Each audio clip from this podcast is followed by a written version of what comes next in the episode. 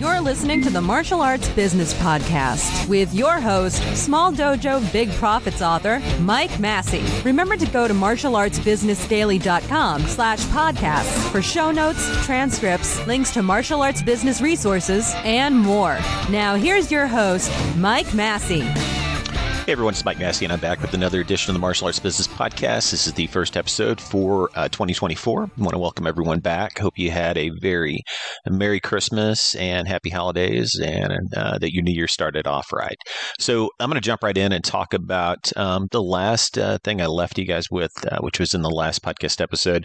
Um, I, I, told you I was going to take a few weeks off and uh, going to do some uh, personal inventory and evaluation and so forth. Um, I felt like I needed it because um, I had just just uh, completed when I did that last podcast episode. I just got to MD Anderson and had my six months checkup, um, six months post uh, surgery.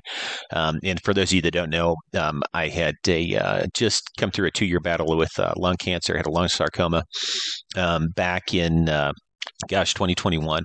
It was early 2021, I think February. I was diagnosed with um, an epithelioid angiosarcoma of the right upper lobe of my lung, which is pretty much a death sentence. Um, it's it's uh, it's not a highly survivable cancer at all.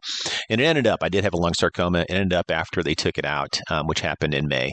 Um, they took it out. They took out my right upper lobe of my lung. Everything went fine. They, they got clean margins, got everything out. And it turned out they have something called EHE, which is, I believe, endotheliomangioendothelioma. And uh, so it's similar to epithelioid angiosarcoma, except for it's not um, as initially aggressive.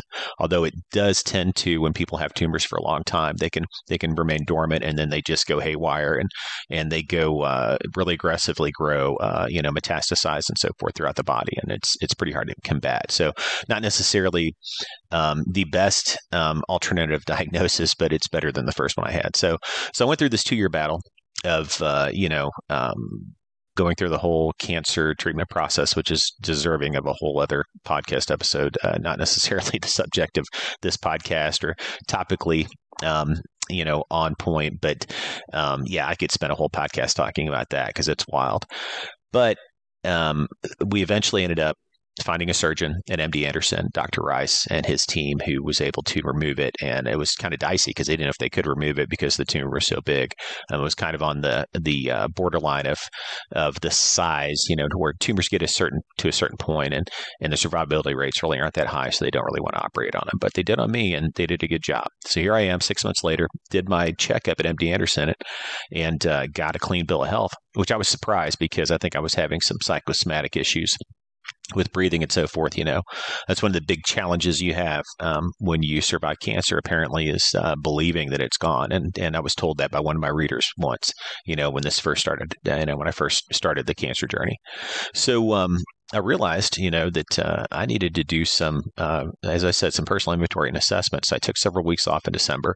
Um, all I did was upload some old podcast episodes and uh, kind of, you know, coach the people in my private coaching group. You know, scheduled some content and so forth, and and uh, posted a couple lessons in the app, and then that was it. I took time off, and what I came up with during that time was that um, I am going to do several things in my business uh, in order to uh, hopefully increase my personal happiness and uh, my enjoyment of my time time with family and, and so forth, and also my professional time.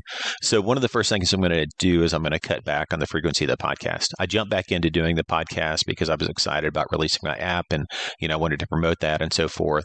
Uh, but what I'm finding is, is that even though I have better tools now to do podcasting than I had, you know, six, eight years ago, 10 years ago when I first started the podcast, um, I it's still a, a, huge time suck.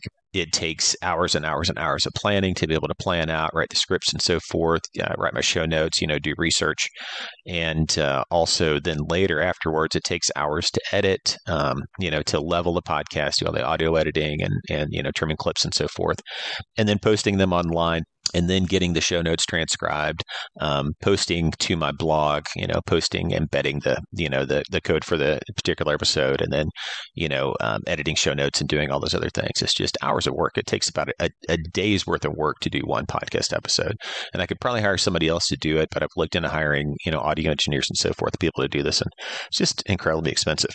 So, you know, I want to streamline that. And one of the ways that uh, I, I figured that I could streamline it best without cutting back on quality is just by cutting back on frequency. So I'm going to do one podcast episode a month, one new podcast episode a month. And throughout the year, I'm going to continue to upload um, old podcast episodes that are no longer available because um, Anchor and, you know, which is now Spotify lost them, unfortunately. But um, I still have them archived, so I'm uploading them. So I'm going to do that um, you know, honestly, I've been working way too much for way too long.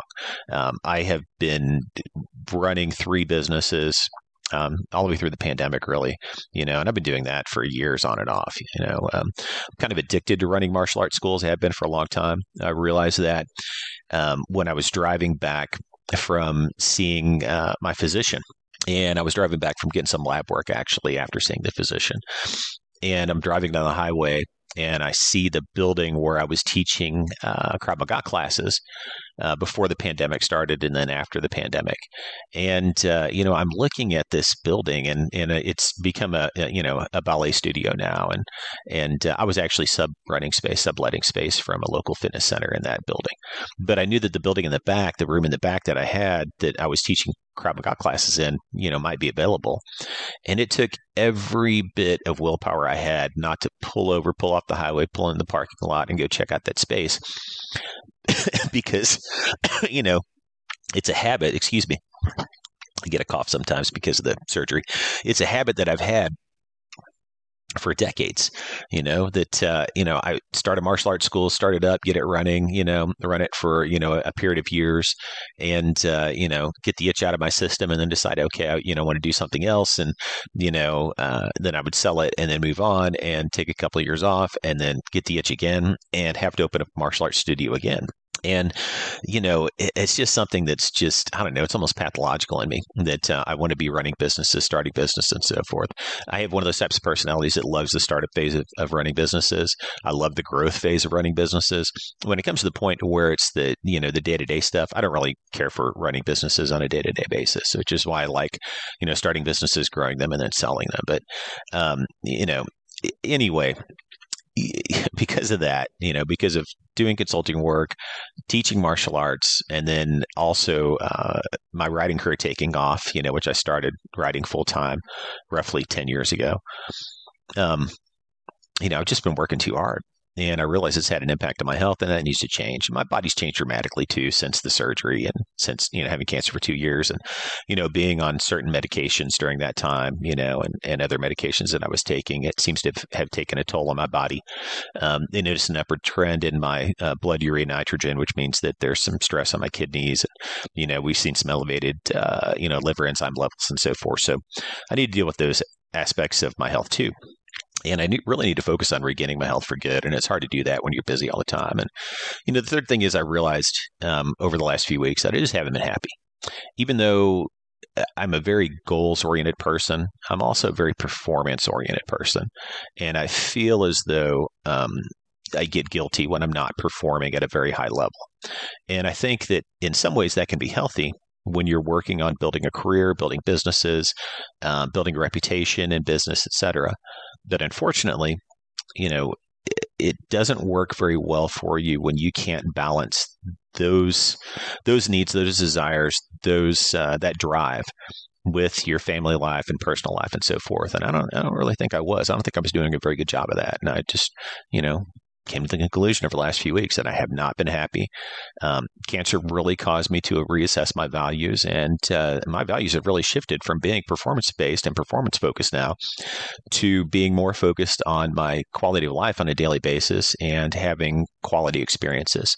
So that's where you know that's that's kind of where my focus is moving toward.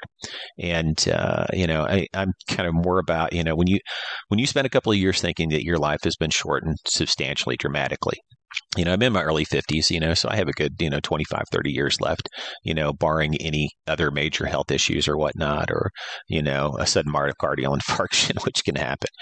But um, you know, barring the good Lord taking me home early, you know, I have a few decades left of uh, of quality time that I can spend with family and friends and so forth, and I want to make sure that it is quality time, and I don't want to spend all that time, you know, chasing dreams and goals that you know I've, I've really already accomplished in my professional life. So, so there's that. So you can expect to see in the next year, over the next year, one new quality podcast episode every month.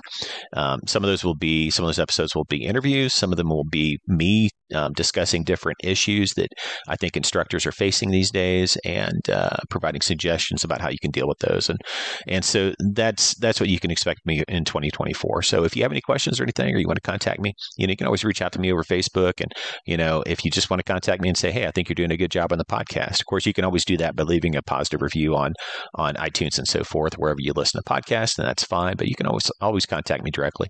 Just uh, follow the Martial Arts Business Daily group on Facebook. It's facebook.com slash martial arts business daily, I believe is the is the address. And if you go to that, um, you follow me, um, you can message me through the page. That's the easiest way to get a hold of me. Okay.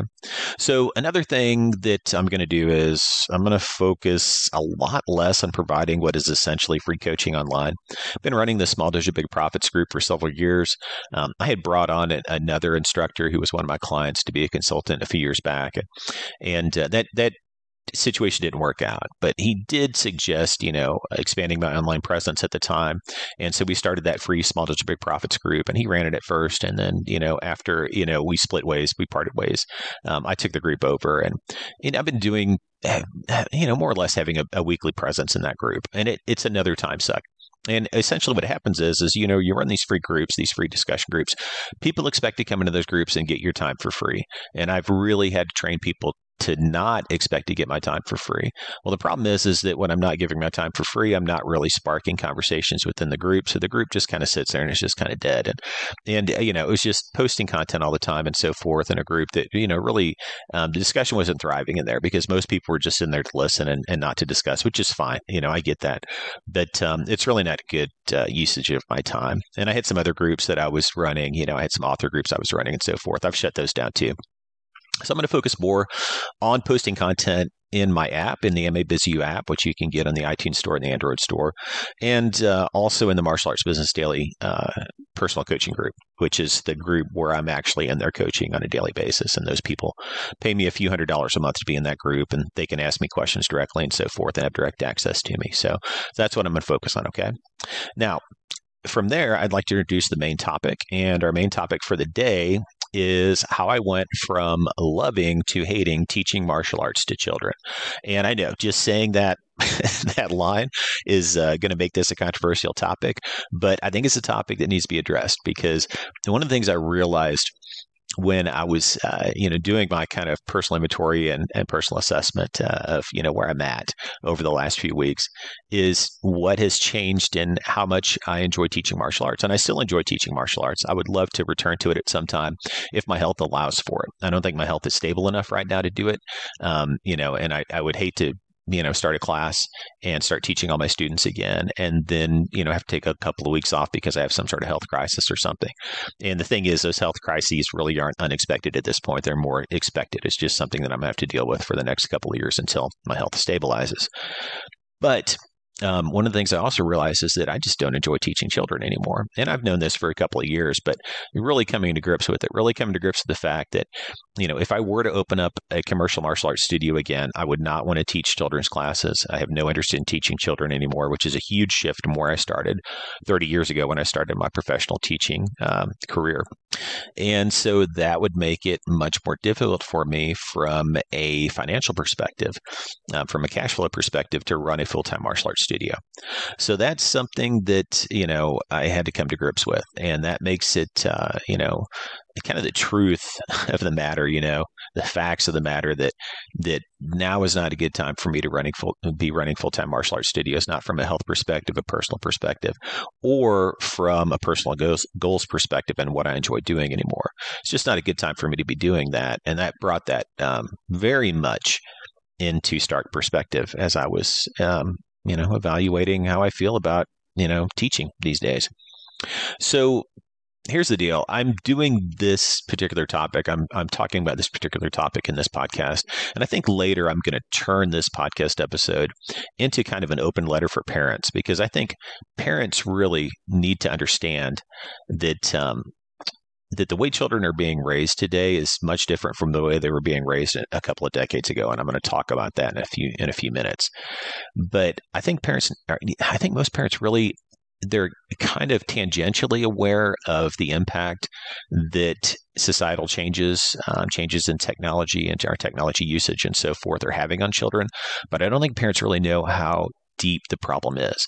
And I really blame that societal shift and those changes, those changes in uh, parenting and in children's behavior and so forth on my change in uh, how much I enjoy, you know, uh, teaching children. And uh, when I explain this to you, you're going to get what I'm talking about. Right now, some of you are probably confused. You're probably like, "But Mike, you wrote the book on, you know, teaching martial arts to kids. You know, you wrote that, you know, martial arts, uh, you know, character education lesson book for children, you know, for teaching, you know, martial arts character education lessons to children in martial arts schools. And, you know, you've got thousands of martial arts instructors around the world who are, you know, following that curriculum in their studio. And you've always encouraged martial artists to teach children. So why are you saying this now? Well, the thing is, I'm not telling you not to teach children. I also want to, I don't want anybody to misconstrue this into thinking that Mike is saying that uh, you shouldn't teach kids because teaching kids sucks. Okay. All I'm saying is, is that I don't enjoy it anymore. And I'm going to explain why. And I'm going to talk about what I think that we as instructors can do about it and um, what we need to do as a society about it. Okay. And I want to say also, this isn't an attack on parents. I am one, but you know, this is a commentary on societal shifts that are negatively affecting children. And I think there's quite a bit of research behind it.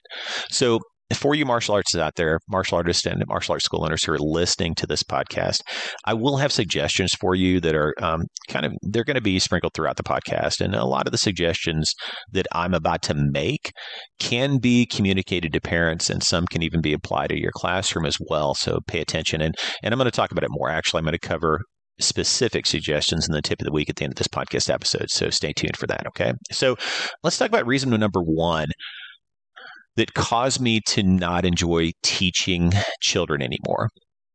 And it's really boils down to um, changing behaviors in children and parenting by iPad. Those behaviors caused by uh, parents who who are parenting by screen time. Okay. Now we know that children today um, engage in excessive screen time. You know, I, I can tell you that my own child, you know, uh, when he got an iPad, we allowed him to get an iPad. He still doesn't have a smartphone yet, even though he's he's uh, almost in high school. Um, he got an iPad. He just wanted to spend all his time on the thing, you know. And it got to the point where he was sitting there staring at that screen for you know like eight hours a day. And I sat down with my wife. I'm like, look, you know, you are I spend probably more, you know, interface with them more during the day than I do. And, uh, you know, because a lot of times I'm working, you know, at odd hours and stuff because I, you know, working from home, running three businesses, you know, I would work the odd hours. So I'd spend time with Caleb during the day. And then at night, you know, Deanna would take over. And that's just the way it kind of was. And I told her, I said, you know, you need to really watch how much time you're spending at night on that thing. And I think we need to start limiting it. And so we did start limiting his screen time. And one thing we noticed is, is when we started limiting his screen time, that his interactions with us improved improved, and uh, I think his his attitude's improved as well. Um, but also, you know, I think he's happier not spending as much time on you know on the screen. And you know, excessive screen time has been shown to have a very negative, a very deleterious effect on children. And, you know, I think a lot of children today, what I've observed is that they just lack basic interpersonal skills. They lack the ability to make eye contact and small talk and the ability to interact with people face to face, or they kind of, you know, they don't have those soft skills that people need to be able to excel in uh, in society and in a uh, business environment, you know, in the working environment. And I think we're doing children a disservice by sending them out in the world without those skills. Now, a good place to start for looking at research on this, and I'm going to talk about some of this research, is Dr. Jean Twenge, which um, she is a professor of psychology at San Diego State University. And she's written several books. She wrote a book called iGen. I think her more recent book is, um, oh gosh, uh, you know what? I don't think I can remember the name of it right now, but I'll look it up later. I'll make sure I put it in the podcast notes. But uh, she's written a more recent book that's on Gen Z and how social media and um, internet usage and uh, digital media and smartphones have just destroyed, absolutely destroyed um, Gen Z and it's just terrible, you know, the stuff she talks about. But I'm going to go over a little bit with you, okay? For, for one thing, and this is all from um, from Jean Twenge's uh, an interview, and also um, from the Child Mind Institute, where I pulled some of her research. Okay, so first, um, clinical level depression doubled between 2011 and 2019 in the U.S. among 12 to 17 year olds. Now, if you're not seeing the correlation there, and I know correlation does not equal causation, but the correlation there is that that is during the time when cell phone use, when mobile phone use, actually smartphone use, um, just in it skyrocketed throughout the U.S. Where when cell phones became and mobile phones, smartphones, I should say, uh, became ubiquitous. You know, everybody had them and everybody's using them, and, and practically, you know, lots of kids have them now too. Social media use, she also links that to an increase in mental health problems among children and teens, including anxiety, depression, and suicidality. Uh, nearly 90% of 16 to 24 year olds use the internet for social networking, and, and uh, Dr. Twenge has seen a correlation between those behaviors, especially excessive usage, and um, increased depression, increased rates of depression, increased r- rates of uh, reported anxiety, personal anxiety, and social anxiety issues, and also um, suicidal thoughts, suicidal behaviors um, in children. She also says social media affects the reward centers that are active in teen brains. And an imaging study was done that has shown that these regions are activated when participants, meaning children, viewed images with a lot of likes.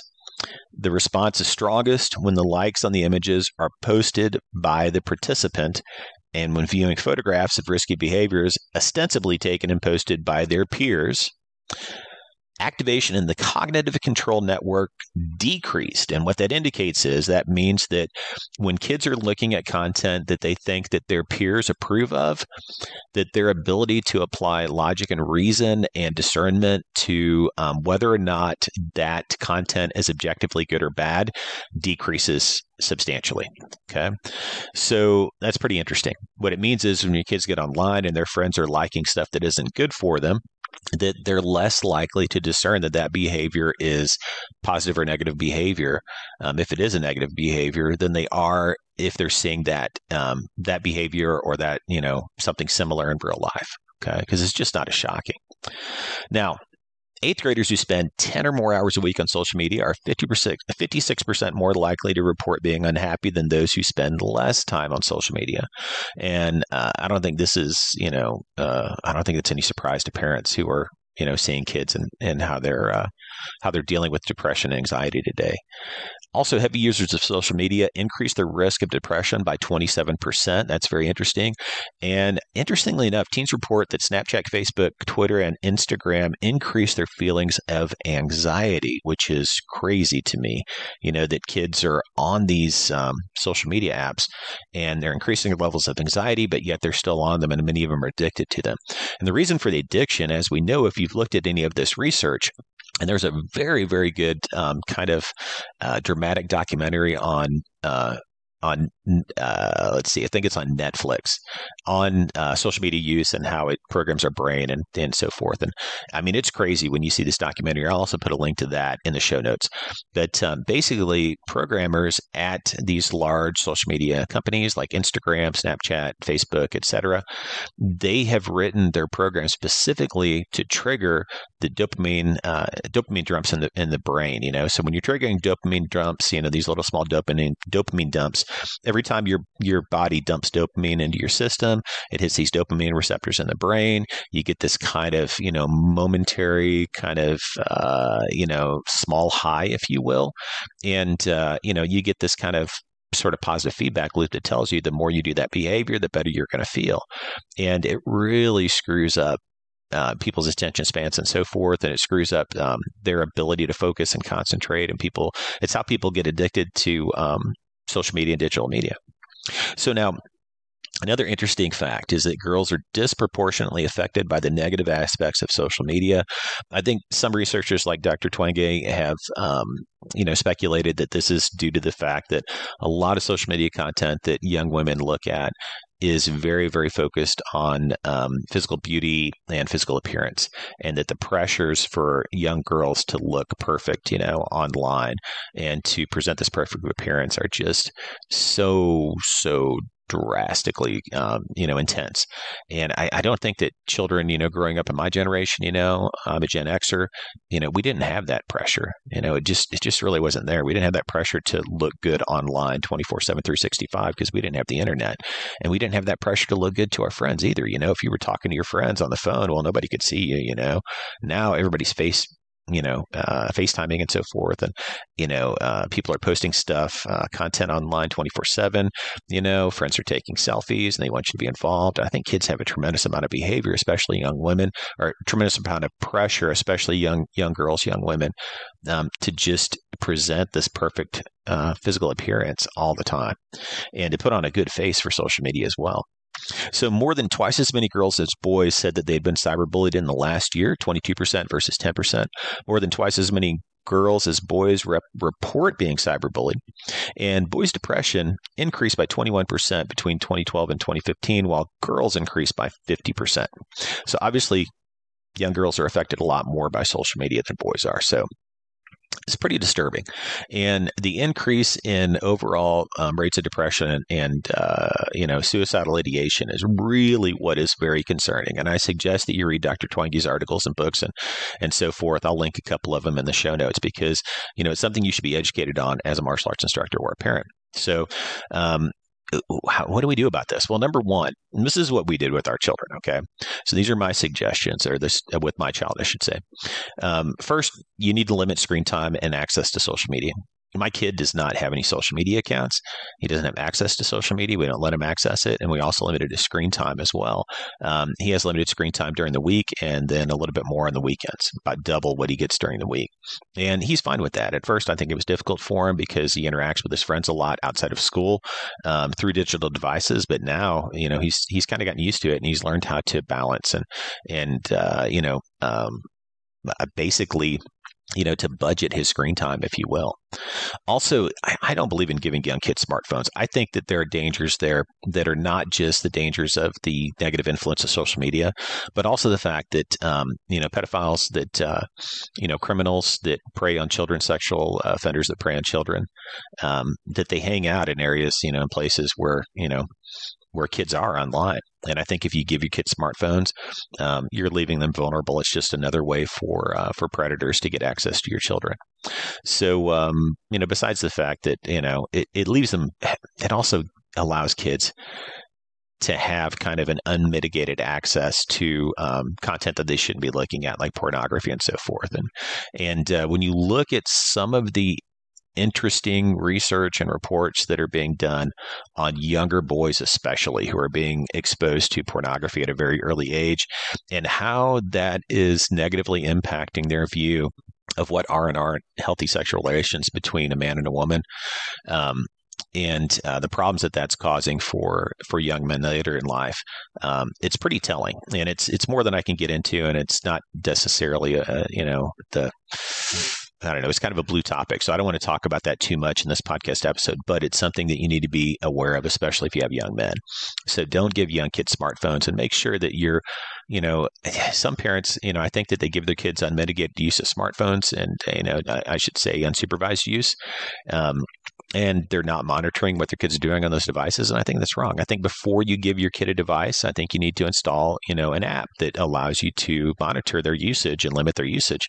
Um, we use Qustodio there are other apps that you can use. There are plenty of resources out there for parents to use to be able to limit their, their children's time and monitor their time on social media and online and on their digital devices. I think you need to install those. You need to have those in place before you give your kids any digital device. Okay. So that's the first reason why I went or how I went from loving teaching children to hating teaching children, um, you know, martial arts, because I used to love it. And uh, I, I lived for teaching children's classes. I just loved teaching children. I loved impacting children's lives through um, teaching them character values um, through my martial arts classes. And then it just became a drag. Now, when did it become a drag? Well, it became a drag about the time that children started being exposed to uh, social media and digital devices. And so here's what happened I taught martial arts for about 10 years straight in my first studio, my first successful studio.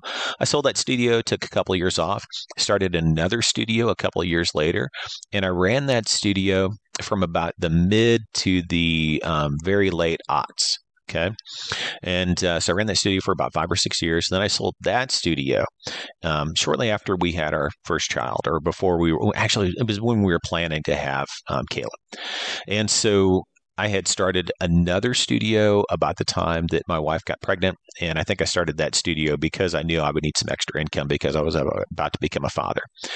And that studio that I ran was a, an all adult studio. I decided that I didn't want to teach kids while I was raising a young child because I wanted to be able to focus all my time and attention on my own child and not other people's children.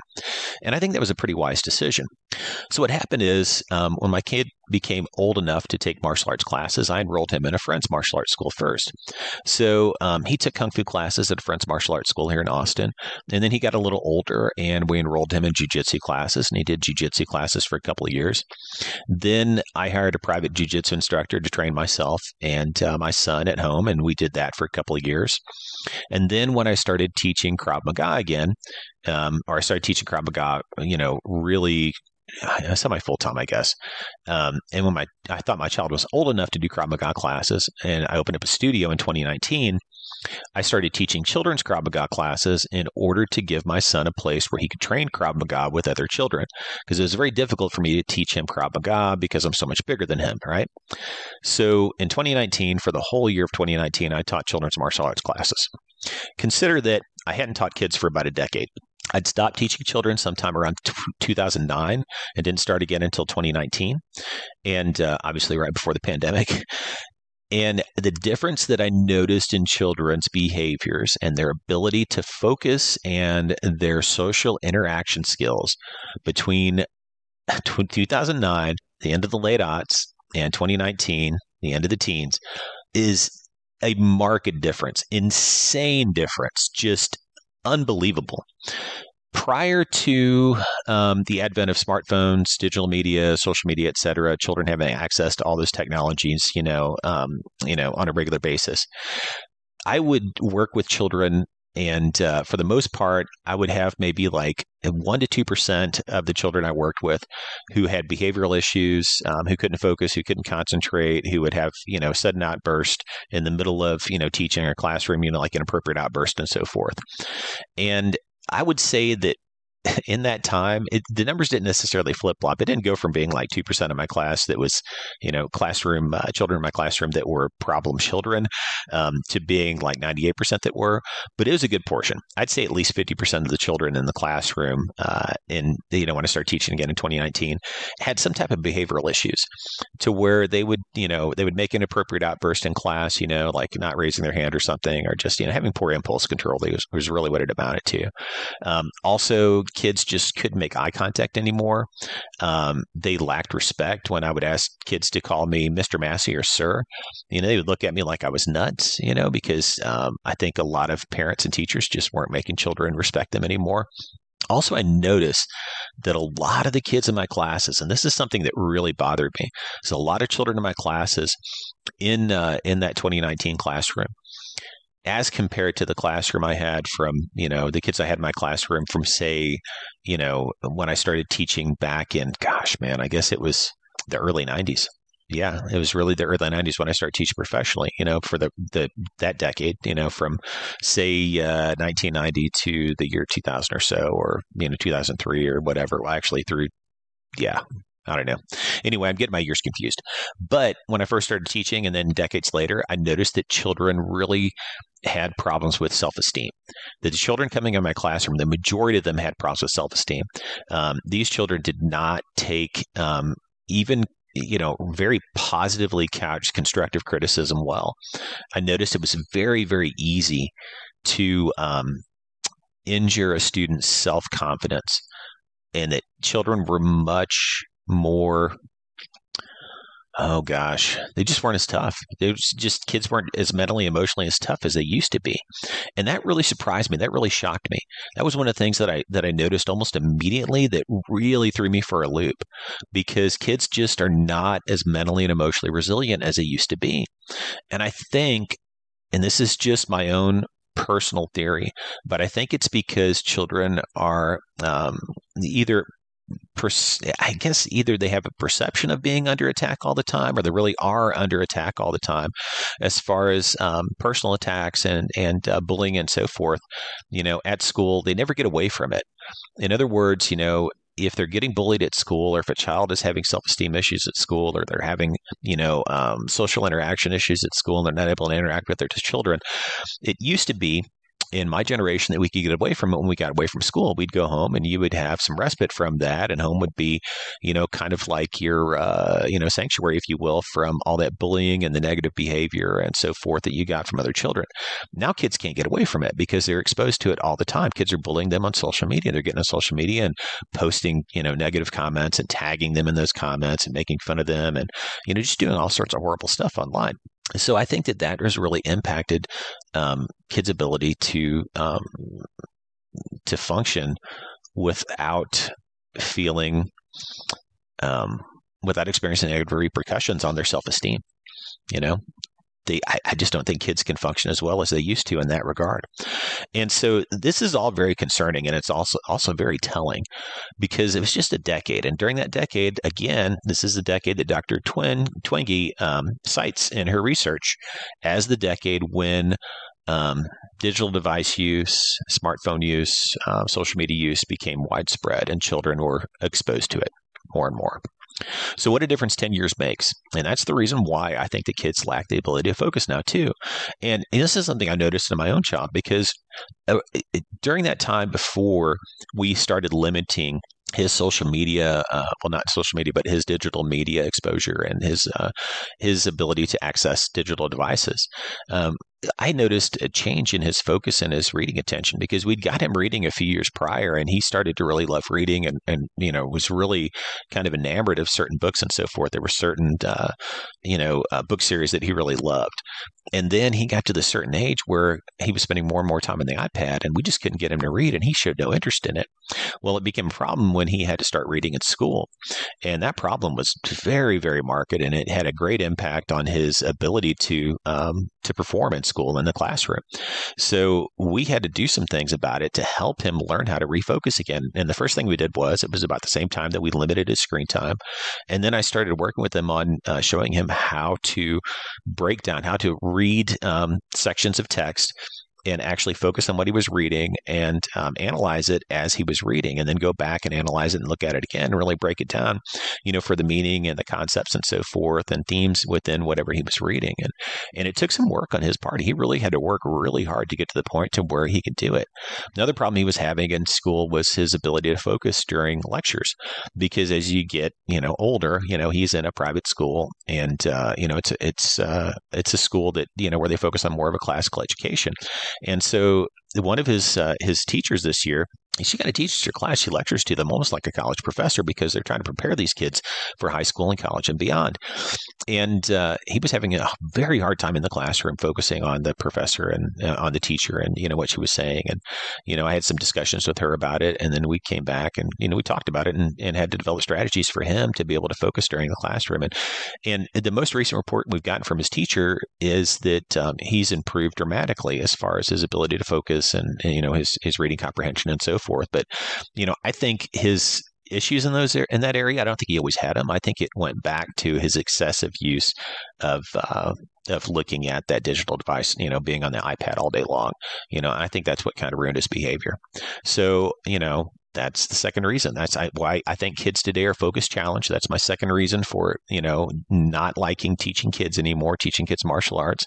And I think again, it all goes back to digital devices. So, reason number three my third reason for um, how or why I moved from loving teaching children martial arts to hating teaching children martial arts is because of parents who shift the blame for their kids' behavior. And I know I said at the beginning of this podcast, this is not an attack on parents. Um, it, it's that whole not my kid thing. I get that completely. Okay. I think every parent is in many ways um, has blinders on as far as their children's behaviors. You know, we are naturally inclined to think the best of our children and to see the best in our children and to not believe that our children are capable of poor behaviors.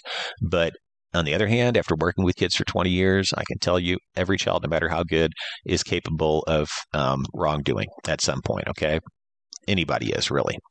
And I think the societal shift toward this entitlement mentality versus a personal accountability mentality is what is at the core of it. Okay. And I think a lot of parents um, that come from that generation, those generations where generations that came after mine, where there they were taught a lot of personal entitlement. You know, these are the generations of children that were brought up being told, you know, constantly that they were winners. You know that uh, you know the whole everyone's a winner thing, and being told that they were special and so forth. And I think because of the type of language that we use with children, raising those generations that came after mine, I think they grew up with a lot of entitlement and a lot of uh, you know unreasonable expectations of um, you know um, how they were going to be treated by society and their own personal fulfillment and so forth.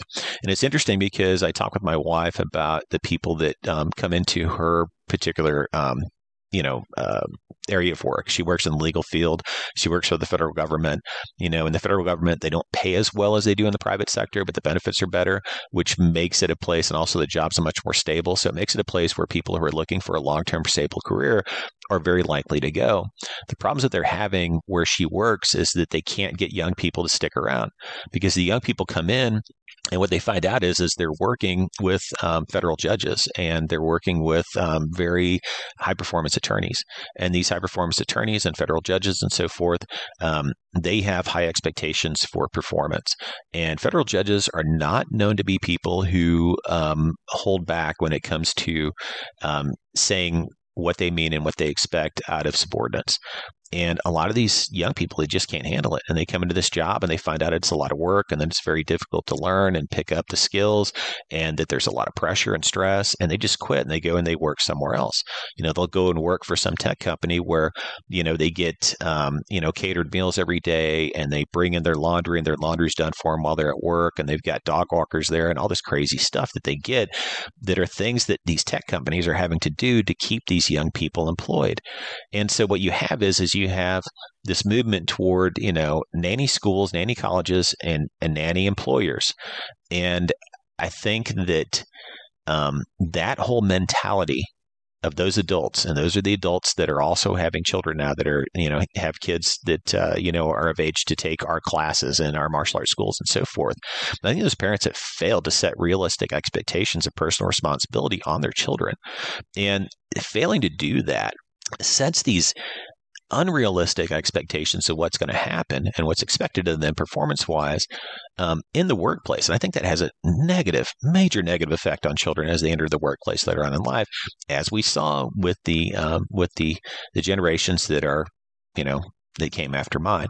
Now, I'm not making I, I, hope this doesn't come across as that I'm making blanket statements about um, the work ethic and so forth of millennials and uh, other generations that came after. Okay, I'm not doing that because you know all the millennials that I know, they're all adults. They're all they all have careers. They all have children. They all have families now. You know, so so I'm not saying that. I'm not saying that they they lack a work ethic. I I just think it was our fault that we brought those children up um, with unrealistic ex- expectations of what would be expected of them in the workplace, in society as adults. And I think it, it, it was hard on them. And I think it had a negative impact on them. And I think we're making the same mistakes with the next generations of children, but they're even worse because of the impact of social media, the use of digital devices and so forth, and and you know the impacts those are having on on children's brains and, and their development and their cognitive function. So what do we do about this? Well, that's the topic of this tip of the week. So um, let's talk about that the now. tip of the week.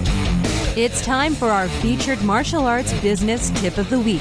For more great tips, be sure to visit martialartsbusinessdaily.com to subscribe to our newsletter. And while you're there, click on the Business Resources tab for links to all Mike's martial arts business books and courses. Now, here's your martial arts business tip of the week.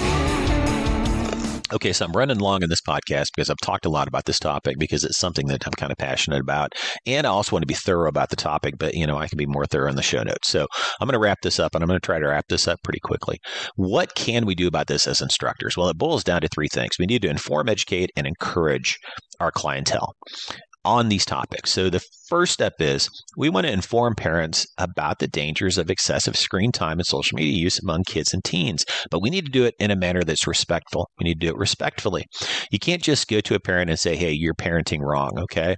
Especially if, as I was early in my martial arts instruction a career as a martial arts instructor and school owner, um, if you don't have kids, you know, if you're not raising kids yet, and you try to tell parents how to parent, they're going to look at you like you're nuts. They're going to tell you uh, the, first thing they'll ask you is, "Do you have kids?" No. Well, then you don't know what I'm going through. You know, that's what you hear, and it's funny because always said I wasn't going to be one of those types of parents, and now I am. So whatever. But um, you need to be respectful. Okay. So instead of preaching to parents, you should just share authoritative articles and information on social media and in your newsletter, or you know, however you communicate with your uh, with your clientele. I think Dr. Uh, Jean Twenge's books are a good start. Again, if you go to the show notes for this episode, I'll list some links on the show notes. Um, but just share that information. Look up some some articles that she's written and so forth, and maybe some interviews or whatnot. You know, if you want to share um, video instead of you know uh, a bunch of you know um, I don't know, uh, long articles people aren't necessarily going to read because maybe they lack um, the ability to focus and pay attention to. Okay. Second, you need to educate kids on what is and isn't a healthy use of digital media and digital devices, but you got to keep it simple with kids. You know, you can't yeah, you know, you can't start spouting off statistics and so forth because that's just not going to reach kids. You need to tell kids stories. If you want kids to understand and to relate to what you're telling them, you need to relate it through stories. So I would say that you want to mention the topic in mat chats every so often and just share stories about children um, and how children spend who spend the most time on social media and digital devices tend to experience more sadness, more anxiety, and more isolation than kids who spend less time there.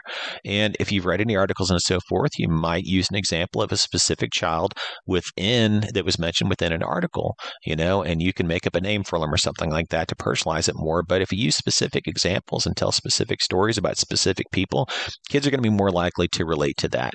Also, you want to talk about cyberbullying. You need to talk about what it is, why kids should refrain from it, and also how to combat it. And that's a topic for another podcast. I don't have time to go into it, but there are numerous positive, excellent resources and books out there that you could read, that you could look up, that will help you develop a curriculum or at least a few lesson plans for that. Then you need to suggest alternatives to spending excessive time online ask your students, you know, what are some healthy alternatives to spending hours a day on screen time? And then let the kids answer. Allow them to answer, listen to their answers, you know, no matter how goofy, you know, just just let them go. And then round out the list with suggestions such as reading a book, going for a walk, practicing martial arts, spending time with family and friends face to face. Face to face is so important. And doing a physical activity, et cetera, et cetera. Finally, we need to encourage these behaviors by sponsoring social media and digital device fasts in our studios. Just challenge kids, even your adult students, to stay off social media and their digital devices one day a week. Just one day a week. Just challenge them to do that. And then when they come back, discuss how did that feel? Say, how did that feel? You know, uh, you know, and then ask them what they did instead of spending all that time on social media. Also, be honest and transparent during the conversation because one thing kids hate is, and they can spot it immediately, is a fake. Just ask them, you know, say, hey, was it boring at first? Listen to their answers. And then say, what then? And then listen to their answers again. And then ask them, you know, or you could say, what happened after that as a way to get them to continue discussing it. And then ask them what changed because the thing is, a kid's not going to stay bored for long. If they're um, honestly staying off their favorite device that keeps their brain occupied, you know, gives them that brain candy, if you will, that hit a dopamine, you know, every five to 15 seconds. And they have to stay off that device all of a sudden, whether it's a personal um, decision or not. A child is not going to stay unoccupied or um, not entertained for long. So you need to let the kids talk about things they did instead to keep themselves entertained and then ask them what changed, what changed in their behavior, what changed in the way that they were interacting with their environment, and what changed in how they felt. After you've introduced these concepts, pick a week to do a social media and digital device fast challenge. So pick a week to do a challenge where people stay off their social media device, social media accounts, stay off their digital devices, and so forth. During the challenge, you want to tell your students just ask them to resolve to only using social media and digital devices for school assignments and necessary communications with their family members. Then provide them again with alternatives to the time they normally spend online. Provide a suggested reading activity uh, reading an activity list by the day. For example, on day one, you can tell them, suggest that they read the first chapter in a good book. Day two, that they work on a puzzle or a board game, play a board game with family member or friends. Day three, that they do something outside with uh, family and friends, etc. ask parents to vouch for their children's behavior and compliance and then reward kids who complete the challenge in some way you know? Come up with some sort of meaningful reward that kids really want. It doesn't have to be something super expensive. It could be just a certificate. You know i personally in my studios always liked using a prize bucket too which was just a bucket you know a, a big clear bucket that was full of prizes that we got from like the dollar store and you know from the front counter area at the toy store and so forth you know just stuff that's inexpensive that kids can just reach in there and grab one for a prize um, so that's what I suggest that you do in order to use your position as a martial arts instructor to help affect positive change in these areas for your clientele and for society. We're going to have to change as a society overall at some point because we can't go on the way we've been going on. It's obvious that the behaviors that we are allowing children to engage in and the way that they're interacting with digital media and social media is having a, an extreme negative effect on their mental health. We have to change that. And we as instructors you can't strong arm your parents into doing this. You know, you can't tell you, you know, parents, gosh, you know, your kid can't focus. So you need to keep them off social media and off, you know, off their digital devices.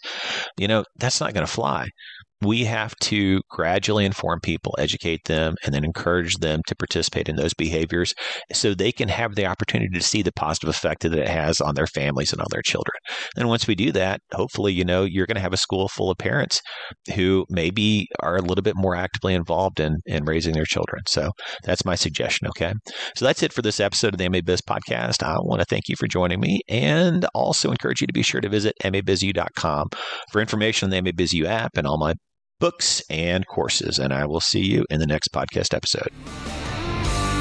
You've been listening to the Martial Arts Business Podcast with Mike Massie. Be sure to subscribe to this podcast on iTunes. And if you've enjoyed this show, leave us a positive review while you're there. Thanks for your support. And tune in again next time for more great martial arts business tips and advice from martialartsbusinessdaily.com.